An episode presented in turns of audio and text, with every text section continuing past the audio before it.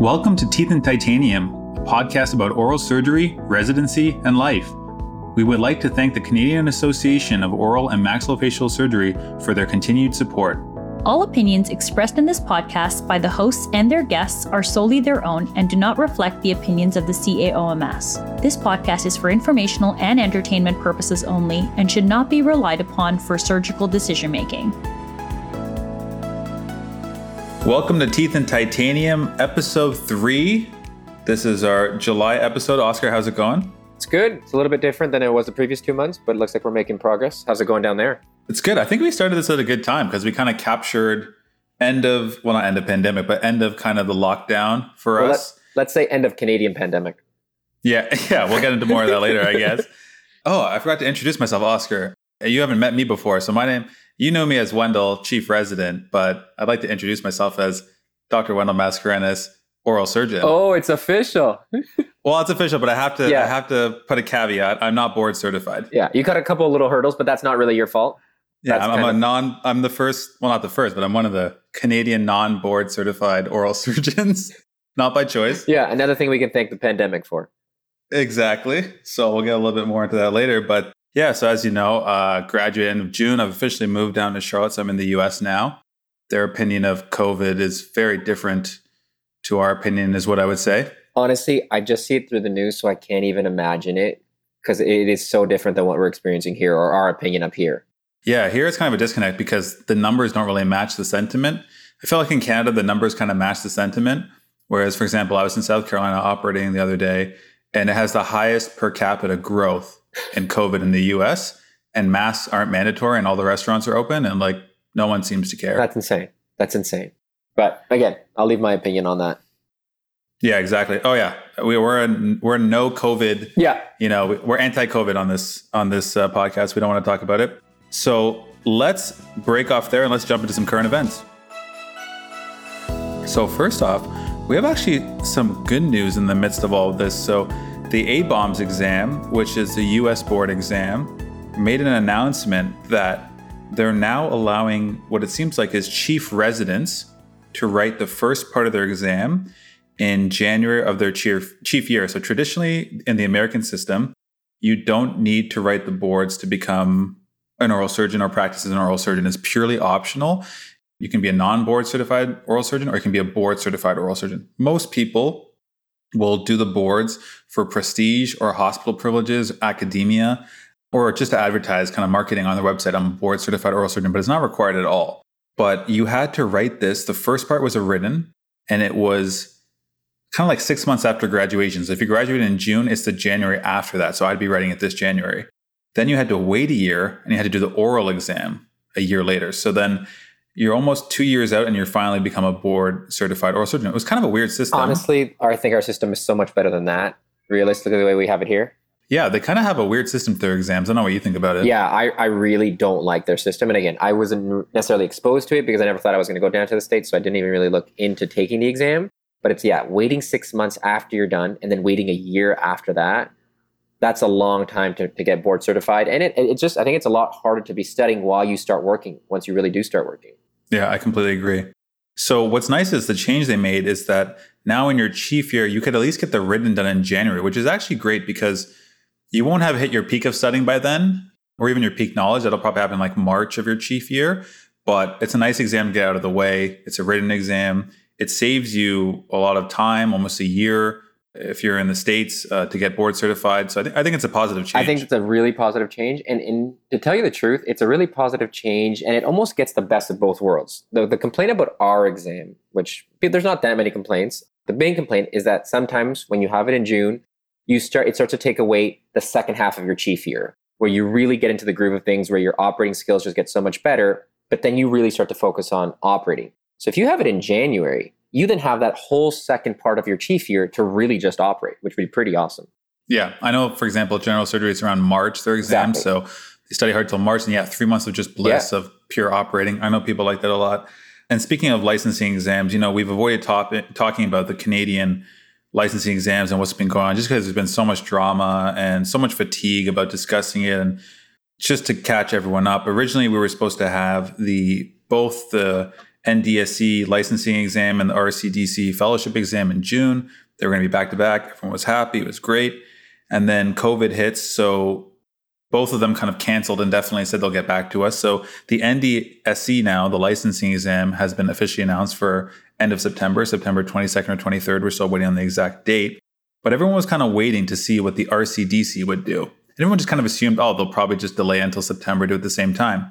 So we got an email this week from the RCDC, and what they've announced is they're not doing a fellowship exam this year. Oh, They've canceled it altogether. I know this is breaking news oh, for you. You're oh, I didn't aware know that. And what they're doing is they're delaying it till 2021. So probably it'll be at the same time as like next year's applicant pool. wow. But this is where it gets a little dicey. So what they've offered everyone is a temporary fellowship automatically. And the way this temporary fellowship works is you just fill out this form, you become a temporary fellow of the RCDC. They said you can add FRCDC, which by the way, no idea what that stands for. Do you know? I mean, I, you have it on the end of your business card, I bet. Fellow of the Royal College, and then I stop at that part. exactly. Yeah. and also like the C's in a bracket. I yeah. mean, we're probably just it's like no, it's like you're doing I have no algebra idea. to figure it out. So yeah, I have no idea what it stands Yeah. for. I just know it means that you're like a fellow of the Royal College. So you can add that to your name, to your business card, to everything, okay? But then next year, when the exam happens, assuming it happens next year, who Mm-hmm. knows? You lose your temporary fellowship automatically once you write the or once the exam is released. So it's basically like it's a legit temporary fellowship. You have it till next year, but you have to write it next year. Otherwise, you're no longer a temporary fellow. So I started thinking like, is this a good thing? But I kind of realized it's not because the temporary fellowship doesn't give you anything. You can't get a license with that. You can't practice as an oral surgeon with that. So all you're doing is becoming a temporary fellow. You're adding these initials to your business card. And then what they're doing is they're trying to make it so next year you automatically sign up to write it because you're just used to having it and you don't want to, you know, it'd be weird to change your website to like lose initials or have to reprint business cards. So I think this is kind of like a low key scam, in my opinion. What do you think? I don't even know if I would say low key scam, but I think they're they're going to face an issue that they don't realize. At least in my opinion, is so once you have the licensing exam, you have the licensing exam, you're now an oral surgeon. And yeah, most of us didn't even really know what those letters stand for. But before, when like like when I took the exam last year, I did one exam. It was the licensing exam and it was the fellowship exam, and it was one in it was the exact same exam. And so when I passed both, I was licensed to be an oral surgeon and I was also a fellow as well. Now, having two different exams and one not necessarily being mandatory, the one that is mandatory is your licensing exam because that lets you practice as an oral surgeon in Canada. But the other one isn't mandatory. Why are people going to come back and do it? So, like you're saying, it may be a little bit of a scam where you're trying to be tricked into doing it because if not, I don't see the incentive. And I think, I think to tell you the truth, in my honest opinion, and maybe it pisses a little people off, is that I think they overestimated their importance by not running the exam at the same time this year. Because now, Yeah. if you want to write the fellowship exam, you are waiting a full another year for people like you. Like next year, it won't matter Exactly. because it'll be at the same time likely as the license exam. But this year, for you guys, you guys are going to have to wait that full other year to write that exam. And I think they overestimated how much people want to write that exam because there is no need right now. and now. residents follow trends. You, you you're probably best. Your closest resident's probably going to be the resident the year above you and the year below sure. you, and you're going to follow what they did. And if they said, "I never wrote the RCDC exam. I've been working all year. No difference. Doesn't affect anything. No one care. No one difference." And the other thing is, I think in oral surgery it matters more because you know we believe in the RCDC. We like the fellowship. We like the networking. We like the people. We like what it stands for. I like being um, a part people of it. dedicate their time. Yep. Yeah, exactly. And I would love to be part of it. And I plan on writing and I want to be part of it too. But also for us, you know, hospital privileges, you kind of want it, academia, you kind of want it. But how are you going to convince an orthodontist that's delayed their board exam until September, wasn't able to work as an orthodontist or bill as an orthodontist until probably like October, November when their results come out if they pass, then they're working for six months and you're going to say, hey, by the way, here's thousands of dollars on another exam that will not change anything I for you. So that is I'm worried about the non-oral surgery specialties. That's the biggest issue. You nailed it right there. So for us, it has still some significance because if you want hospital privileges, like if you want to limit your practice to just kind of like our podcast says, teeth and titanium, then you're then you're going to be fine, right? You don't want overtime, you'll be okay. But if you want overtime, you're going to need that FRCDC. But yeah, for every other specialty, what do they get out of it? What does ortho get? What does perio get? What does peds get? I don't see the point of it. I agree. So I think the RCDC kind of missed a golden opportunity because when the NDSE delayed till September, if RCDC was like, no, no, we're still doing ours in, uh, in June, We'll do it via Zoom. We'll do it via whatever. Yeah, yeah. Man, everyone would have done it. It would have been great. Even if they kept it in I think they would have come across as the heroes. For sure. Or even if they kept it in September in line with the licensing exam, right? Because the Yeah. licensing exam can really do whatever they want because they are the ones that allow you to practice as a specialist. Yeah, So- that's true. So, really unfortunate news for the graduating class that that exam got postponed. I think a lot of people were disappointed, but who knows? This thing has changed like dates seven times, so maybe it'll change again. But I'm not. I'm not too sure about that. So that was one big announcement that came out. Another big announcement was that CAOMS is actually going to be having a virtual conference this year. Did you see this on the yeah, news I did see that. Yeah. Yeah, so in September, I think it's September 30th, they're having a virtual kind of conference or lecture. There might be some stuff on social media. All the details haven't really been released, but I thought that was interesting because obviously the um, annual meeting in June had to be canceled, and rightly so. But it's going to be their first foray, as far as I'm aware, into a virtual conference. And I think you have to be careful with virtual conferences because, first of all, how much do you charge if you charge Yeah. at all? How much do you charge for that to your membership? And also, you kind of don't want the virtual conference to be that good because let's say it's the best virtual conference with the best speakers all over the world because they just tune into a Zoom meeting.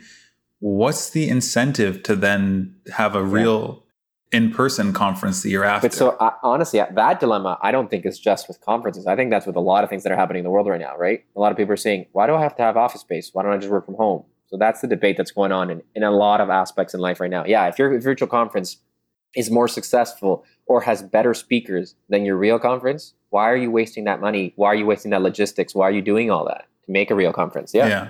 Now, rally is I think I think the the annual meeting will come back as soon as allowable because it is a huge social event too and a networking event. People That's love to see best. each other, love to catch Yeah. up. It's the best part. Yep. So I think lecture quality, you could get lectures easily on a Zoom meeting, but you can't get the interactivity. You can't get people hanging out, talking, catching up, and and you can't have hands-on learning either. No, no, and like So- and like yeah, like people like you. So you went to school in in Montreal, and I went to school in Toronto. The time that we knew, even if our residencies were busy, that we would be able to meet up is at the annual conference. Exactly. Yeah. So I, I think that'll be a one, hopefully only a one-time thing this year, and and we'll be able to meet up in the future. The last item of current events I had, kind of a, a funny side bit, but do you know the Joe Rogan podcast? Have you? Do you listen to it? Have you ever listened to Like it? I'm not a like I, I wouldn't say I listen to it consistently, but I definitely listen to it on and off. Yes. Okay. Up until this week, I'd never listened to it at Yep. all. And I just listened to kind of half an episode. I don't really get it. It's one of the most popular podcasts ever. Not really sure. A lot of his episodes are like three or four hours. I mean, if you and I just sat here talking for four hours, we would have a great time and all of our listeners would delete Oh, this podcast. I'd probably delete it. Yeah. You'd- you wouldn't even listen Yeah. back to edit. You'd be like, no, I'm Yeah. done. That was Yeah. too long. So he struck a deal with Oh, Spotify. it's crazy. So obviously, our our podcast is available on all, all platforms. We don't discriminate. He struck a deal with Spotify to have, uh, so they would have exclu- exclusive rights to his podcast for a hundred million dollars. So I want to ask you, Oscar. I want to give you some facts. We have a very good amount of listeners each week to this show. The stats show over 150 people listen each episode so far. The stats also show about 80% of our listeners are listening through an iPhone, Apple Podcast, things like that. Having those stats in mind, how much would Spotify have to pay you to make our podcast exclusively on Spotify? Well, so the, the private answer to you is going to be a lot lower than I'm going to say the, the actual answer here, because in case they're listening, I want them to give me a better offer. but no, yeah, exactly. but trust me, it wouldn't be that high for them to make it, have to make me an offer to would- be exclusive. Yeah, I guess we're talking like WTEs, wisdom tooth Yeah, equivalents. yeah, exactly. That like like say if you give me each of us ten to twenty sets of wisdom teeth, I'd be like, yeah, sure, let's put it only on Spotify. yeah, exactly. In- instantly sell Yeah. out. No, we have more pride than that, maybe, but Spotify, hit us up. Yeah, anytime. So that's all I have for current events. Let's jump into resident reminder. So, for our resident reminder this week, we have a great topic. This is a topic that comes up all the time in residency for junior residents, senior residents, new staff, and it's the management of OKCs, odontogenic keratocysts. And I think when you say a good topic, this is a re- a really good topic. Last week we had we had a quick topic. We talked about fever, and it's a little bit drier. This is a good topic that most people will enjoy because it does it does create some debate about it. Exactly. So let's give you some information first. Just a quick recap. OKC is a odontogenic cyst. It's not a tumor. I had the pleasure of in dental school, probably the same with you. We were in dental school when they had Tra- like, transition? just changed Yeah. it to KOT. So we learned it as OKC, and then they they like really drilled us it's not OKC, it's KOT. Yeah. So we called it KOT for like three or four years, and then I think in in residency at the beginning of residency they switched it back. Exactly. So we've kind of gone back and forth. Most of the veteran surgeons have only ever known OKC and called it the OKC. So it is a cyst, not a tumor. Usually on a pan, you're going to see it as an incidental finding, a uni or a multilocular radiolucency. One thing to notice that kind of gives it away sometimes is when you look at it on a pan, but mostly clinically and on a CT scan, it usually expands anterior posterior, like through the bone marrow. It's not one of the ones that is huge on buccal lingual expansion. Obviously, that can happen, but if you see buccal lingual, you're going to usually think ameloblastoma Exactly. more than OKC, maybe a myxoma. Now, the interesting thing about OKCs is they're aggressive. They have a high recurrence rate. If you just do enucleation alone or with curettage, this literature shows you can have a 25 to 60% recurrence rate. And there are three reasons that are hypothesized for this. The first is that you have a thin lining, so it's friable and portions can be left mm-hmm. behind. So, also, you've, you've probably biopsied a ton of these things. Would you agree with that? Would you say it's a tough biopsy to do? A hundred percent, especially like when and we'll talk, but when they get infected, the lining gets a little bit thicker, so it's easier. But if it's a pristine OKC, yeah, you go in, you're like you try to pick it up, and it's like it just kind of slips through your instruments. It's just not the most fun thing to biopsy. Yeah, very, very difficult. Another reason is the daughter cysts that occur beyond the visible margin of the lesion. So you think you're seeing the whole cyst and the whole lining, but you have these little daughter cysts that stay behind and they can cause a recurrence. And lastly, this is one that I hadn't thought of right away, but they say some lesions may originate from the oral mucosa and then kind of penetrate the bone. So if you're just only removing the bony component and you don't remove any of the oral mucosa around the lesion, sometimes recurrence can happen. So I think that's the reason that a lot of people don't really think of. But as far as the management, you know, you see it, you want to get an incisional biopsy, uh, you want to send it for histopathology. You're going to see your classic cyst lining is parakeratinized, corrugated, wavy. This is like your classic gonna be asked. histopathology. it's going to be asked. Histopathology. They'll show you the slide. You got to you got to describe it. You got to define it. This is like guaranteed. And honestly, you know, this is one of the easy that you're gonna ones to recognize. Exactly. Yeah, it's one of the easy ones. This one and uh, what is it? It's adenoid cystic Yeah, carcinoma. they're like- the Swiss cheese. Yeah, yeah, exactly. Those are the, those are the two favorites that we all love. So, Oscar, why don't you jump into treatment and give me one modality of treatment that can be used for OKC? Because a lot of times the question you ask is, what are the different ways to manage this? And they want the senior resident wants the junior resident to list multiple options. Yeah, and so we're, I guess we'd go from from most basic, which just like you said, the first thing that we that everyone should be doing is you're doing an incisional biopsy. But the most basic way of treating this is just enucleation, right? But you've already mentioned that. So what's the problem with that? It's a super super high recurrence rate. So yeah, that is the most basic, but you're also going to deal with the highest recurrence rate. So really not really standard of care at all. Another one that people talk about quite a bit. I don't know how much you guys did in McGill. We didn't do it that much, I would say, is marsupialization slash decompression really more limited to big, bigger lesions, especially, or if you're in the maxilla where you have more porous structures around, it's harder to kind of get the lesion. And then the last, another one that is is nucleation with peripheral ostectomy. At least for us, this was our kind of standard of care. So I wanted to ask you about this because I think a lot of people do enucleation plus peripheral ostectomy. A lot of people mention, you know, using a dyeing agent like methylene blue or crystal violet to kind of put it in the cavity after you've done your original um, enucleation. It coats the entire walls blue, for example, and then you take your burr for your peripheral setting, like a, a round burr, and because everything's stained blue and you have to remove the dye, it kind of shows what you've removed and what you haven't removed. Is this something you guys ever So, did, hon- or you do routinely? Honestly, I think the theory of it or the idea of it is great, but we- we've never did it. To be honest, we never did it at all. Why do you think that is? Because we never did it either, but it sounds really sounds legit. smart It does. to me. It does. yeah. Yeah. And honestly, Because let's be real, when we all know you do your enucleation, you go for a peripheral ostectomy, you are there's no way you're covering 100% of that surface Eh, area. You have no idea what you burned and what you didn't. and like again, we're all here. We've all done it, and you're again most of the time you're arbitrarily just buzzing things down, right? You have, like you said, you have no idea Yeah. where you are. But Yeah, uh, obviously, I don't mean you're doing things blindly. But again, with that blue, with that blue dye, it's like why wouldn't we do it? But no, we never, we actually never did do it. Yeah. So a couple other treatments we can do. There's enucleation plus Carnoy solution. Oh, I got a is like question. yeah, I'm going to jump on that. Like, obviously, that was a lot standard before. Did you guys ever use car when you were? No, You didn't, eh? I'm pretty sure Well, I guess like the chloroform version is yeah, banned, like the modified but then a lot of people use it like the modified without the chloroform. Never seen it, never used We it. We used it probably for three months in my first year, and then we and then it was like it was done. Like you couldn't get it formulated at all. So did you stop using it because you couldn't get it, or because people didn't want to use the it? The combination of both where people were like people were just using it now because that's what they had learned but then the modified version really wasn't wasn't didn't make any sense so then they stopped actually formulating it and people stopped using it pretty much at the same time Okay. Yeah, no, so don't have much experience with that. And then another one, enucleation plus cryotherapy with liquid nitrogen. Pretty much all the enucleation plus blank are just meant to you're removing the lining and then you're doing something just to try and get rid of the periphery, those daughter cells that are impregnated in Yeah. the wall. That's what all of them are, you know. did you guys do that that cryotherapy at all yeah we didn't No. we never did that either I don't even think we have the Yeah, we- option. we I don't. I don't think we have the.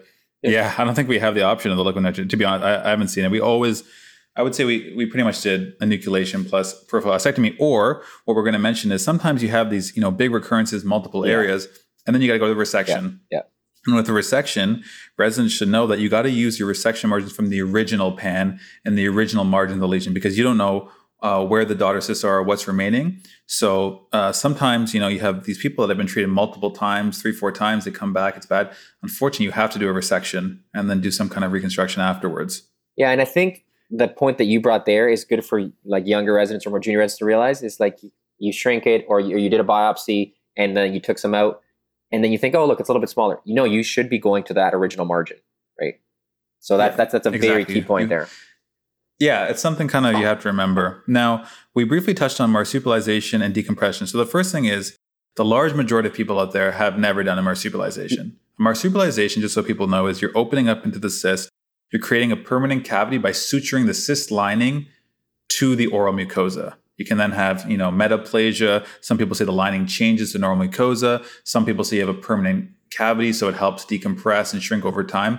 I've never seen or done this. Have no you? never seen or done it either in like the t- entire time training and like you said i would say i would beg to differ most people who are listening to your podcast will never have s- see it or do it either Exactly. They've all done most likely a decompression. So decompression is you're just opening into the the cyst cavity. You're putting like a Penrose tube. I've seen a red rubber Yeah. tube. I've seen like you know nasal cannulas. You know sometimes a plastic tube. People use that. You're suturing it there permanently. You're getting the person to irrigate twice a day for months, like 6 Mhm. months, nine months, and then you're taking follow up imaging to see is it shrinking over time. So at this point, we want to introduce a new segment to the podcast called Debate Club. So what we do with Debate Club is anytime we're talking about a topic, and this can be randomly over the course of you know the, all our different podcasts, and you know there's two kind of schools of thought on something. We like to ask the experts and get their opinion because usually you'll have people that are very prominent in the community, but they actually differ on treatment or issues or things like Yeah. that. And it's always nice to hear from people with more experience. You know, you're you're a new grad. I just graduated, and we, we've seen a lot of cases, but we don't have that wisdom. We don't have those years behind us. We haven't seen these people for like long term follow up that a lot of other people have. So I think it's good to hear from some people that are more experienced than us. yeah and, and like you like you said we can do the treatment but most of these people we haven't seen for follow-up or we haven't seen for that Yeah. five year follow-up because we're just not there long enough to see it Yeah, or we might not be in clinic Yeah. that day. You don't Yeah. know. So, first up on Debate Club, I would like to bring on Dr. Ashish Patel from Portland, Oregon, well known surgeon in the community. And he's going to give us the argument for marsupialization. Ashish, take it away. This is Dr. Ashish Patel. I'm an oral and maxillofacial surgeon in Portland, Oregon. And today I'd like to talk to you about decompression and marsupialization of large odontogenic keratocysts and why I think this is favorable in many cases. Odontogenic keratocysts, as you know, are locally aggressive cysts, odontogenic cysts that can result in tissue destruction, including hard and soft tissue, bony expansion, dental disease, and have an extremely high rate of recurrence, particularly when removed with just simple enucleation and curettage. The use of decompression or marsupialization, particularly in large odontogenic keratocysts of the posterior maxilla and mandible, are particularly useful for several reasons. One, these large cystic structures oftentimes dehisce into the maxillary sinus and nasal cavity and cause significant destruction of bone, alveolus, and surrounding dental structures the use of decompression affords for slow regrowth of the surrounding bony structures creating a shell of normal appearing bone in order to better delineate the margin.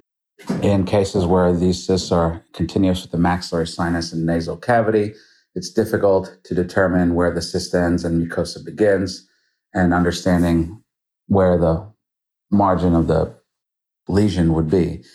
With decompression, these can decrease in size substantially and be significantly smaller, allowing for more complete removal and then a bony margin to perform your peripheral ostectomy or adjunctive therapy, whether it's liquid nitrogen, cryotherapy, or chemical ablation with Carnoy solution. Similarly, in the mandible, when these encroach on the inferior alveolar nerve or have significant buccolingual cortical expansion with dehiscence, it's difficult to completely enucleate these lesions and perform an adequate peripheral ostectomy with local structures being nearby. In addition, when there's complete loss of bony walls, immediate grafting can pose to be a challenge as there's nothing to contain the graft. After decompression or marsupialization and significant shrinkage and removal several months later, these oftentimes form a very nice bony cavity, which is very easy to access for comprehensive removal, ostectomy, and immediate grafting, which will result in a favorable situation and alveolars for future implantation. All right, that was Ashish Patel. Now, for the defense, we have Dr. Nicholas Makhoul, my former staff at McGill, and he's going to give his thoughts on why he's actually against marsupialization. Hey, Teeth and Titanium, this is Nicholas Makhoul from Montreal, Canada. I've been asked to present my opinion and my clinical practice when it comes to the treatment of OKCs, and in particular, the use of marsupialization in the treatment of OKCs. In my hands and in my practice, I don't necessarily favor the use of marsupialization. Although there's really no good clinical studies to demonstrate a superiority of one treatment modality over another, I find that with the daughter cysts that exist with the OKC and the potential to leave those daughter cysts embedded in the site of the original cyst with the use of marsupialization. This poses quite a difficult retreatment for the patient and for the clinician. I've seen several examples where marsupialization has left the original area affected with many small daughter cysts that have expanded over time, leaving us with really no good option for treatment except resection of that area of mandible or maxilla, which of course is a much more morbid surgery. Again, in my practice, I favor the use of a enucleation with peripheral ostectomy of the area, taking good care to avoid vital structures like the inferior alveolar nerve or the sinus. Although there is, of course, a recurrence rate which is significant with this technique, I find that it is less and it has been quoted as less than the recurrence rate that is quoted for marsupialization. All right, Oscar. Now you've heard Ashish, you've heard Nick. What do you think? Where do you fall on this debate? First of all, I don't even want to comment because they're both so talented and so smart. So let's get that out first. But if you're asking me to pick a side, no, no. So I've, we've decided something that on our debate clubs, you got to pick a side. Okay. And so, and so, and so, you have, you have. And to. so, if we are, if I am picking a side, Actually, you know what? I'm lying. I'm not even going to pick a side because I'm going to toe the fence here. To tell you the truth, we very rarely use. You're copping out already exactly, on the, on the first, first one. I buckled so bad. Again, they're both impressive guys, so I don't want to do anything wrong. But no, it's because I kind of do agree with both of them. Most of our treatment, I would say, at U of T is that we were doing enucleation with peripheral ostectomy. Most of our cases, but I can't say that we never did a decompression or that we didn't think that there was some value in decompression. That's where I will agree with Ashish too, in the sense that when you have those big cysts, those big OKCs that are in, especially within their posterior maxilla, or even the big ones in the in the posterior mandible. When we're taking that incisional biopsy, you take a Penrose or, or like an ET tube and you decompress for a while. So that's how I would say we did use it that way. But if you ask me the majority of cases, no, it, unfortunately, I'm Team Makhoul, where it's just straight enucleation and peripheral ostectomy. Yeah, so I have to say at McGill it was similar. We did mostly enucleation with a peripheral ostectomy. However, I will say on Team Ashish, I have seen like these massive ones, and especially the maxilla. Seems like someone's toeing the line. Maxilla. No, no, I'm gonna give. I'm gonna take Okay, a sign. okay, okay. No, no, I told you, I'm not gonna. I'm gonna cop out like you. Although you kind of went Team Makhoul at the end there, but I'm not gonna cop out like you. So, you know, especially those large lesions in the posterior maxilla, sometimes they're amenable to marsupialization.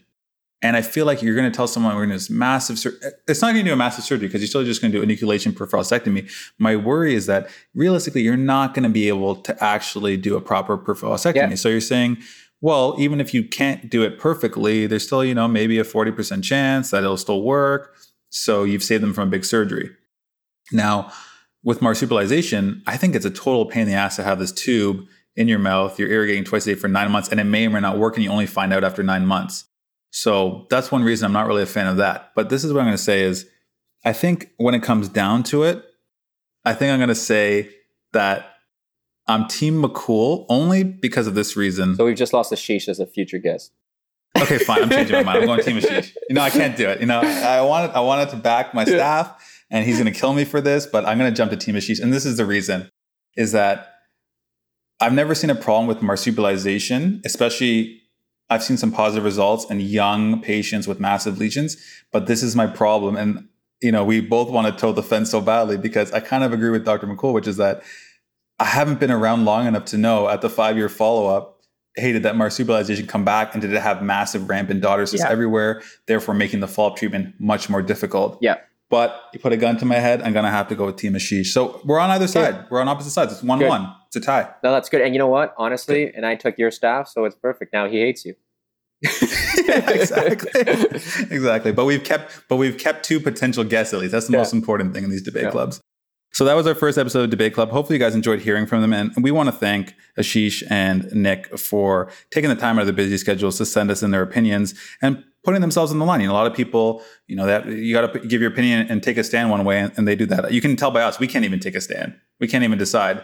And they're pretty confident in, in what they're doing. So kudos to them. No, that's it's really So nice to take. that- like they are way busier than we are, and for them to take their time out to talk about that, it's great. Awesome. So that concludes the resident reminder section. Before we jump into Journal Club, there is something we wanted to do as a special kind of thing for this particular episode. We are in July, and what July means is yes, you know, residents are graduating, people are moving on, but it's also a new time for a lot of new residents. It's, it's one of the best times. You're an R1 or maybe you're an intern and you- you're finally done dental so school, you're in oral surgery. It's so exciting. And you're so naive It's it's still, such a so great you're time. way too excited. Well, actually, I would say you're not even. Okay, you're, you are Yeah. naive because when you're in R1 and you're used to being like near the top of your class and you got in and you were that like one or two person that got selected, you feel like you're the smartest person in the world. And then within like a month, you realize you were the dumbest person in the room by far and you don't know anything. And it's like a crashing halt down to reality. But we want to welcome all the new interns, all the new residents. And significantly, you have a lot of people that are coming in off their off service years that are now new seniors. So for you guys, you know, after you finish your R R2, you've done all this anesthesia, ICU stuff, and you're you know, now you're a senior.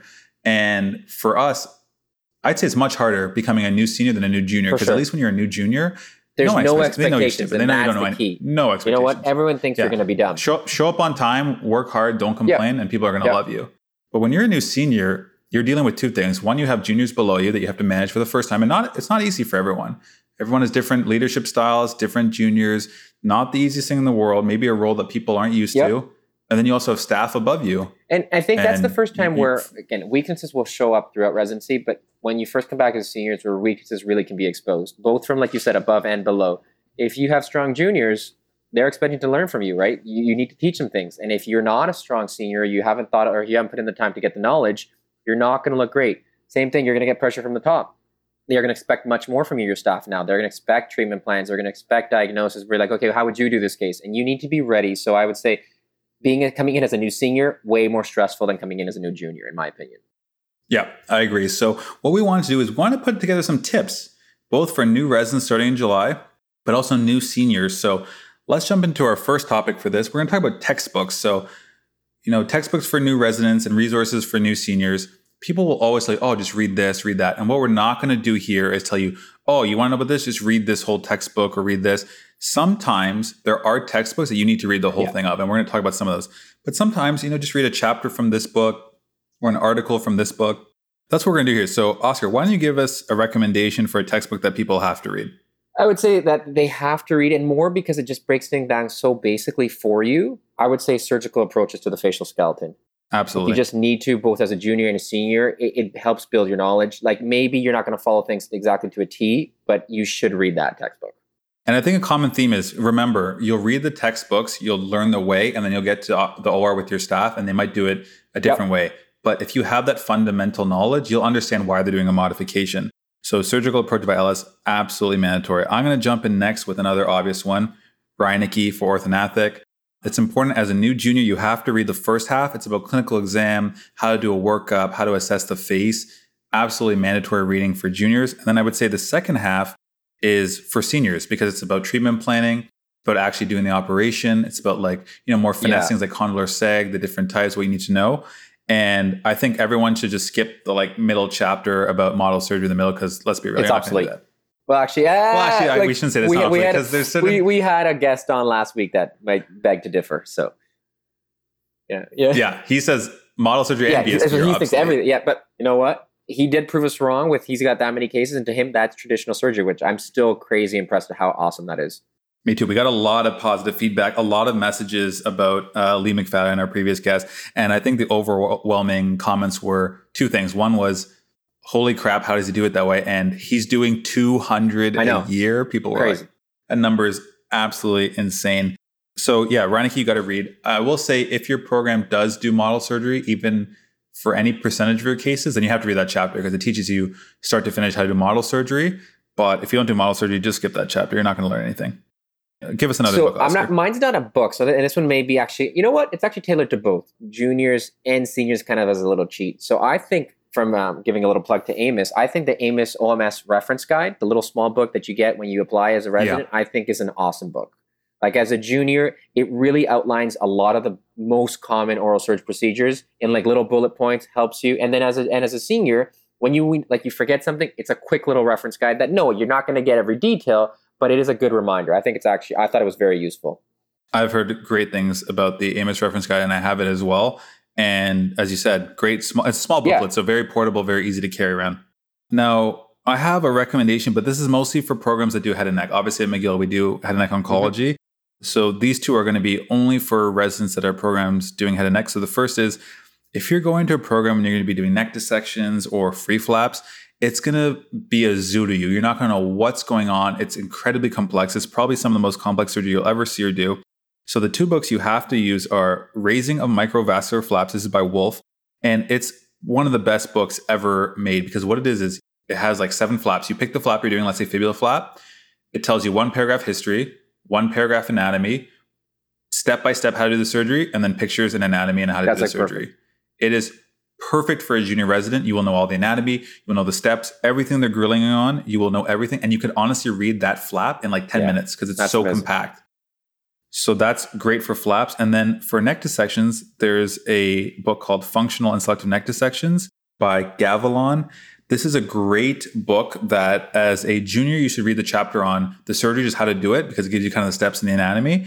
Uh, you also want to read the intro chapter on the different types of neck dissection, so radical versus selective versus modified, all that different stuff. And as a senior, you unfortunately have to read this cover to cover. Neck dissections will be the most complex surgery you do. It's still, I think, when I graduated, the hardest surgery I ever saw, and never truly felt comfortable with doing it, just because there's so many complex anatomies and steps that you can really cause yeah. severe damage to the patient. But this is a great book, step by step, every single thing you need to know, pictures, more dense. It's not like a quick read, unfortunately, the other one, but you have to put in time, but you'll you'll get yeah. something out of it. You, it's it's the only resource you would have to, to read for that procedure.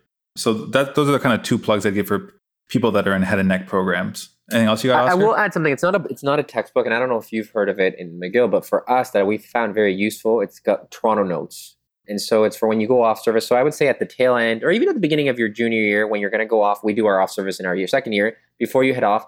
Toronto Notes are like the medicine program compiles all their notes on everything, and every couple of years they send a new a new revision out. And we found that so all the U of T residents find that very useful, and I know they've shared it with a bunch of the other schools in Canada. So that that is a very useful tool. Another textbook I'm going to mention is Neville, obviously for pathology. Now, Neville's not something you have to read cover to cover in one sitting. I found the best way to use it was let's say you knew you're going to the OR on Thursday and you're doing, you know, OKC as we just talked about, dentigerous cyst ameloblastoma, grab Neville, read the section on ameloblastoma. It's going to take you three minutes to read it because every you know pathology only has like a little paragraph, and it's like you know diagnosis, histopathology, treatment, things like that, um, radiographic signs. So I think it makes you look a lot better, makes you understand the OR a lot more, and it's a really quick read. So I don't think you would sit down necessarily no. and just read it. But when you have a case coming up or you saw one in clinic, just pull it up and re- read the section on that. Like, and on that note, I think that's probably my biggest or first tip that I would give to both junior and senior residents on just how to deal with the year. So, like kind of like you said at the beginning, the biggest response or the biggest expectation I had from a junior resident when I was the chief resident is that you're hardworking, that you're on time, and that you're just there to do anything that's asked for you. I don't need you to be super smart. I don't need you to be super talented with your hands because those are things you're going to learn but you need to be prepared. So in that sense, if you know you're going to the ER tomorrow, read the charts before, know what the case is about, know what the surgery we're doing. And the same tip goes for the senior resident. You're now leading that OR.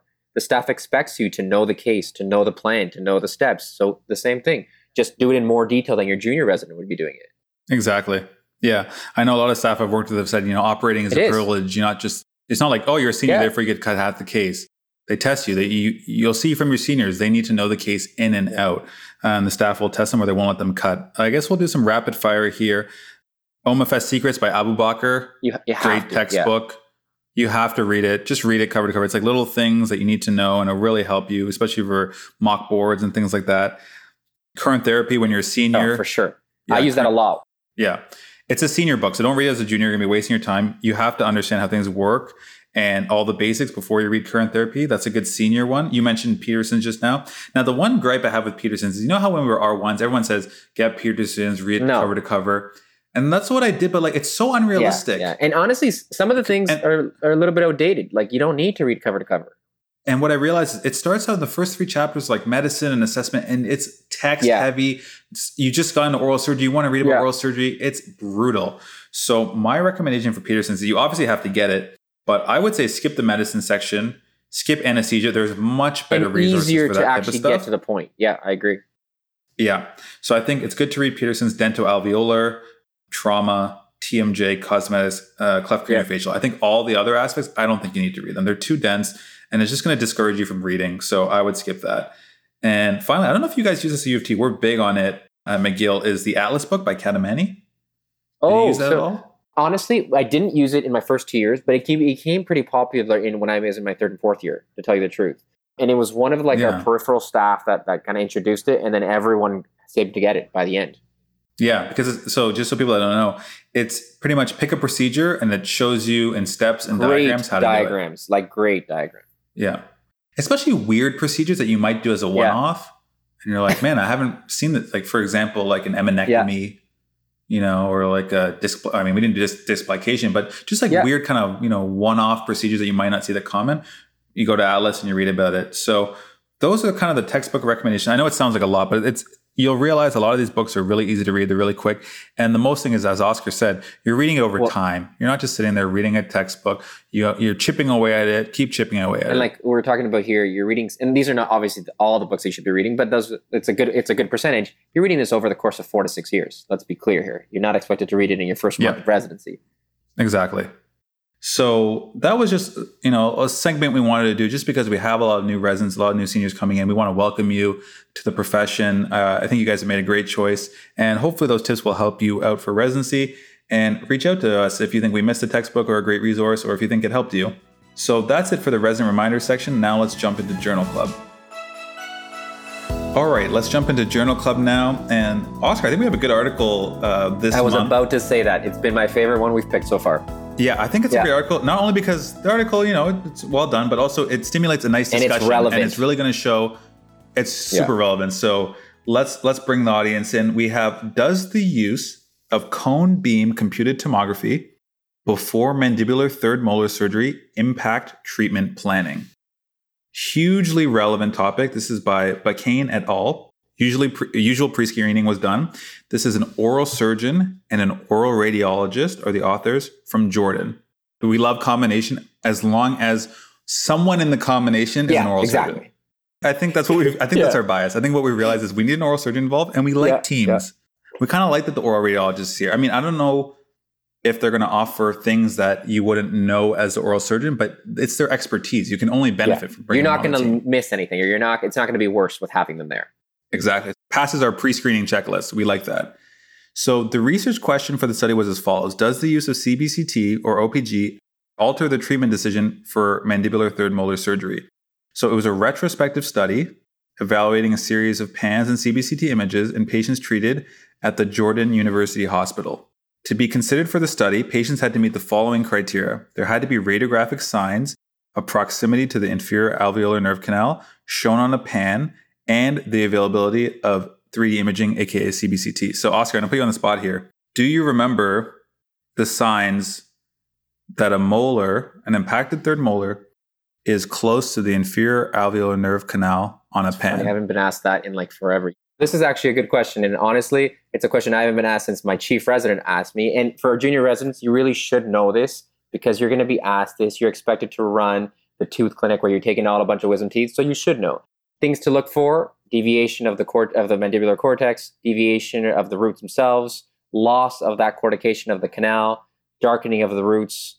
There's probably some other ones that I'm not remembering off the top of my head right now, but those are the main ones. Deflection of the root, narrowing of Yeah. canal. I think you named like the high And- yield ones, but yeah, this is pretty much the seven the seven common reasons that we just said. You got to know and, them. and you have to know them because it does well we'll get into the article but it does it sure it should affect your treatment planning a little bit So you're looking at those signs, and the primary outcome variable was the treatment decision recorded on a four point scale. Would you observe? Would you extract under local?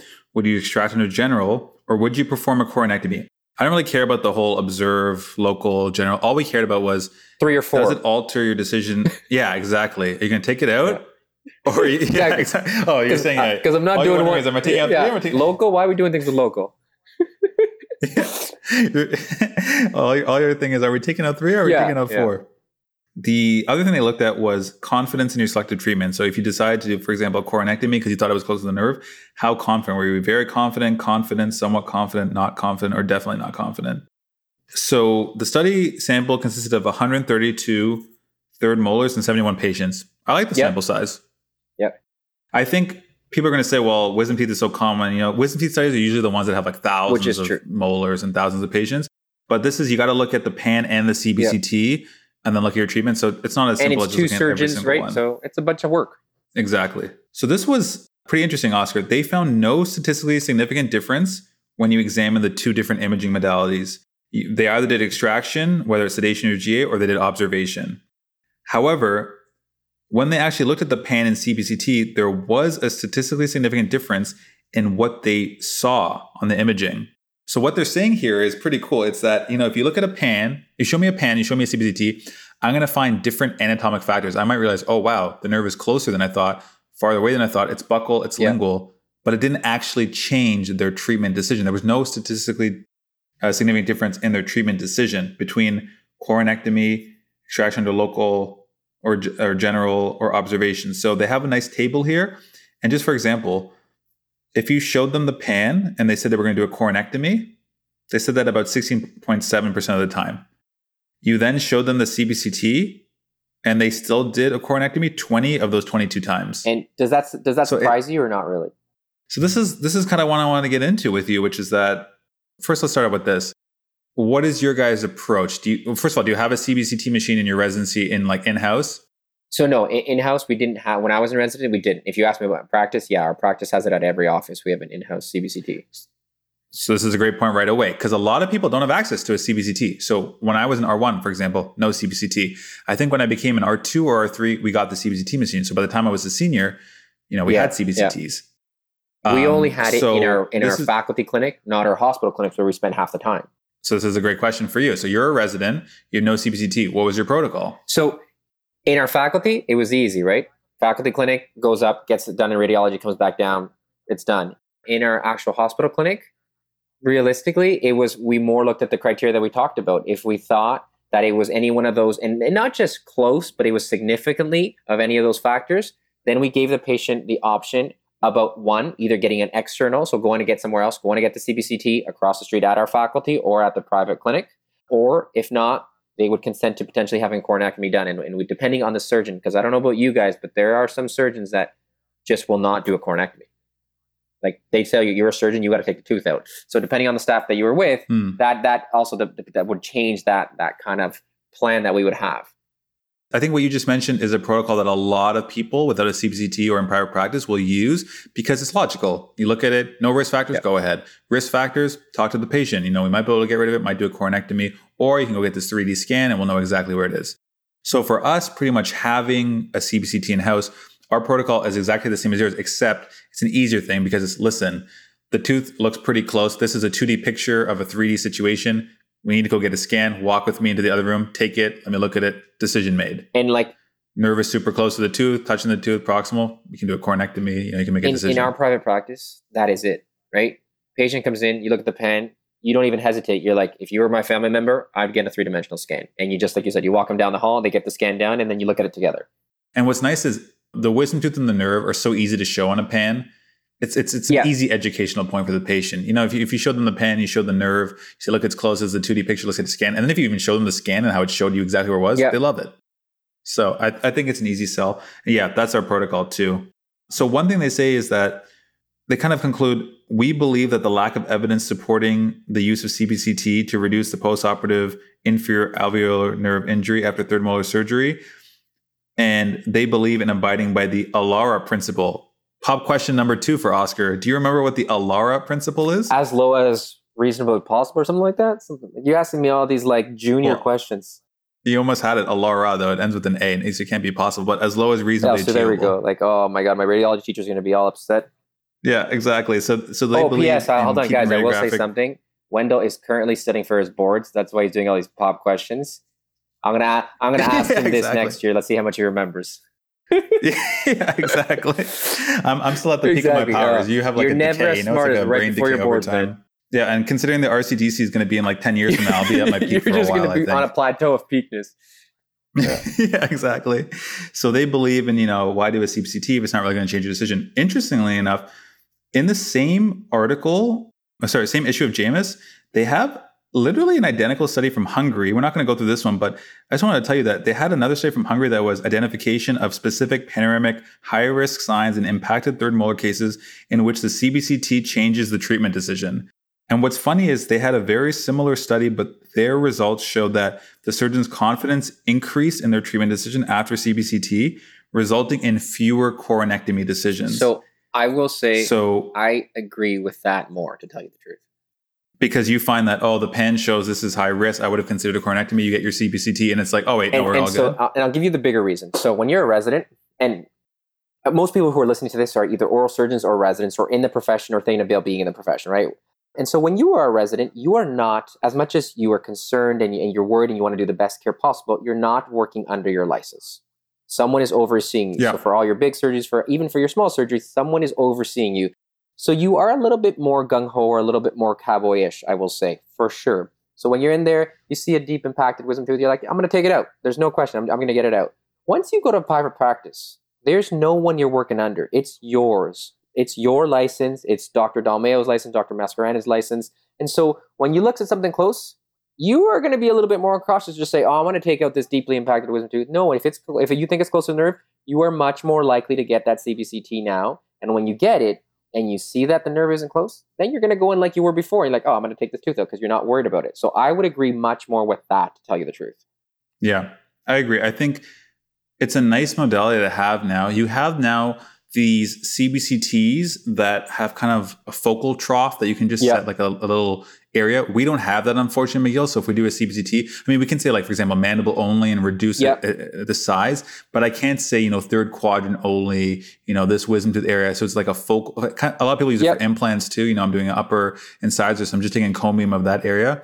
We don't have that ability, unfortunately, with our machine to localize the trough to reduce radiation. I don't know if you have that in your private practice. We do. We can take some pretty small uh, CBCTs that are pretty localized. And honestly, to tell you the truth, standard of care, kind of like we talked with orthognathic, everything is getting digital. So if you have that ability open to you, it, it's kind of hard to defend saying, oh, you know what? I thought the pan was clear enough and I didn't take the CBCT when it's close. Like, just why wouldn't you do it? Yeah, I think that makes a lot of sense. So that was kind of our Journal Club review. A nice article, I think, not only because it's relevant. We like that it's relevant and it stimulates dis- discussion in something that we use pretty Yeah. much every day in clinic. You're going to be seeing wisdom tooth consults and making these decisions. So something to read up on and, and a great article. And like, and, and again, this is more about consequences because in the terms of like, are you going to damage the nerve? Are you not going to damage the nerve? But that discussion about CBCT changing treatment planning, I think it can involve a lot more things. It can involve implant planning now. A lot of people are like, you go get your implant consult, you're getting an automatic CBCT. The guy that I work with now at Crescent Oral Surgery, Omar, he trained in the States. Every implant consult that was coming in in the States was getting a pin and or was getting a, and was getting a CBCT. Right, so right, right off like the bat, like that was it. That was it. We're, if we're going to plan an implant, we're going to know exactly what's going on in the bone there. Yeah. So I think it's going to be interesting to see how protocols change as more and more residencies and as more and more practices get CBCT. All right, that's it for Journal Club. Let's move on to recommendations. So, Oscar, this month, what do you have in recommendations for our listeners? So uh, probably after the first two months, people thought I was just like a binge watcher of TV because that's all I did. And honestly, since since I mean, come on, during during the actually shutdown, that's true. You know what? I don't feel that binging bad. Everyone was just watching TV. But so now I'm I'm pretty much back to work, not quite full time, but pretty much full time. And so my TV watching has gone down. But the to add to that, or to the excitement that I have to that, is that sports is starting back up. So I am a sports fanatic. I will pretty much watch anything if there's a ref. I'll watch darts if I have to. If it's a sport, I'm gonna watch it. And so now for Triple Yeah. 20, get a 60 in the Exactly, darts. exactly. Triple 20. Bullseye's bad. Get the you know, I was exaggerating, but pretty much if it's a sport, I'm gonna watch. By the way, sorry, this is a side note here, but for everyone that watched darts, isn't it ridiculous that they're not aiming for a bullseye? Yeah, it's crazy. So for people, everyone that thinks of a dartboard, you think, oh, you obviously want to get a bullseye, but a bullseye is 50 points. But if you get a triple 20, you get Yeah. 60. So like who designed this board? No, no, it's not, it's not even who designed the it be if board. everyone was It's trying like to who get a made the rules. I know they should just increase the bullseye to 70 points and then it eliminates. I don't even know how we Anyway, sorry, to, yeah, that to darts, but yeah, that, that yeah. was a tangent, Um, but yeah. But so now sports is starting back up. So there's the potential basketball start. There's a potential hockey start. Like all the soccer, all the soccer leagues are going full tilt. So pretty much all I'm doing is, as I'm taping any sport that's on, I'm going to come home to watch it. So that's my recommendation right now. I'm done with shows, not because I don't have, not because I don't want to watch. It's pretty much because I've watched everything else on TV. So now I'm going back to sports. yeah. You Yeah. ran out of material. My recommendation is going to take us in a different direction this month. So, one thing that you know we just talked about in residency, you're reading tons of textbooks all the time. You get sick of reading. You hate reading because all you're doing is studying and memorizing, and it's just like a, it's a chore. It's a job. So, I used to read a lot of books growing up, like non, uh, sorry, fiction books. You know, mystery Mhm. novels, adventure novels, stuff like that. And then as soon as I started, you know, dental school and, and surgery, I stopped reading because you're reading textbooks and you have this negative association Yeah, with reading yeah. a book. But I found near, you know, I'd say the end of my fifth year, I kind of wanted to start reading again, you know, maybe like a chapter a day before bed or something like that. So I started just, you know, picking up from the library or Amazon fiction Mm-hmm. books. So once again, just adventure, murder, mystery, stuff like that. And if you get a good book, it's extremely entertaining. It's just as addicting as a TV show.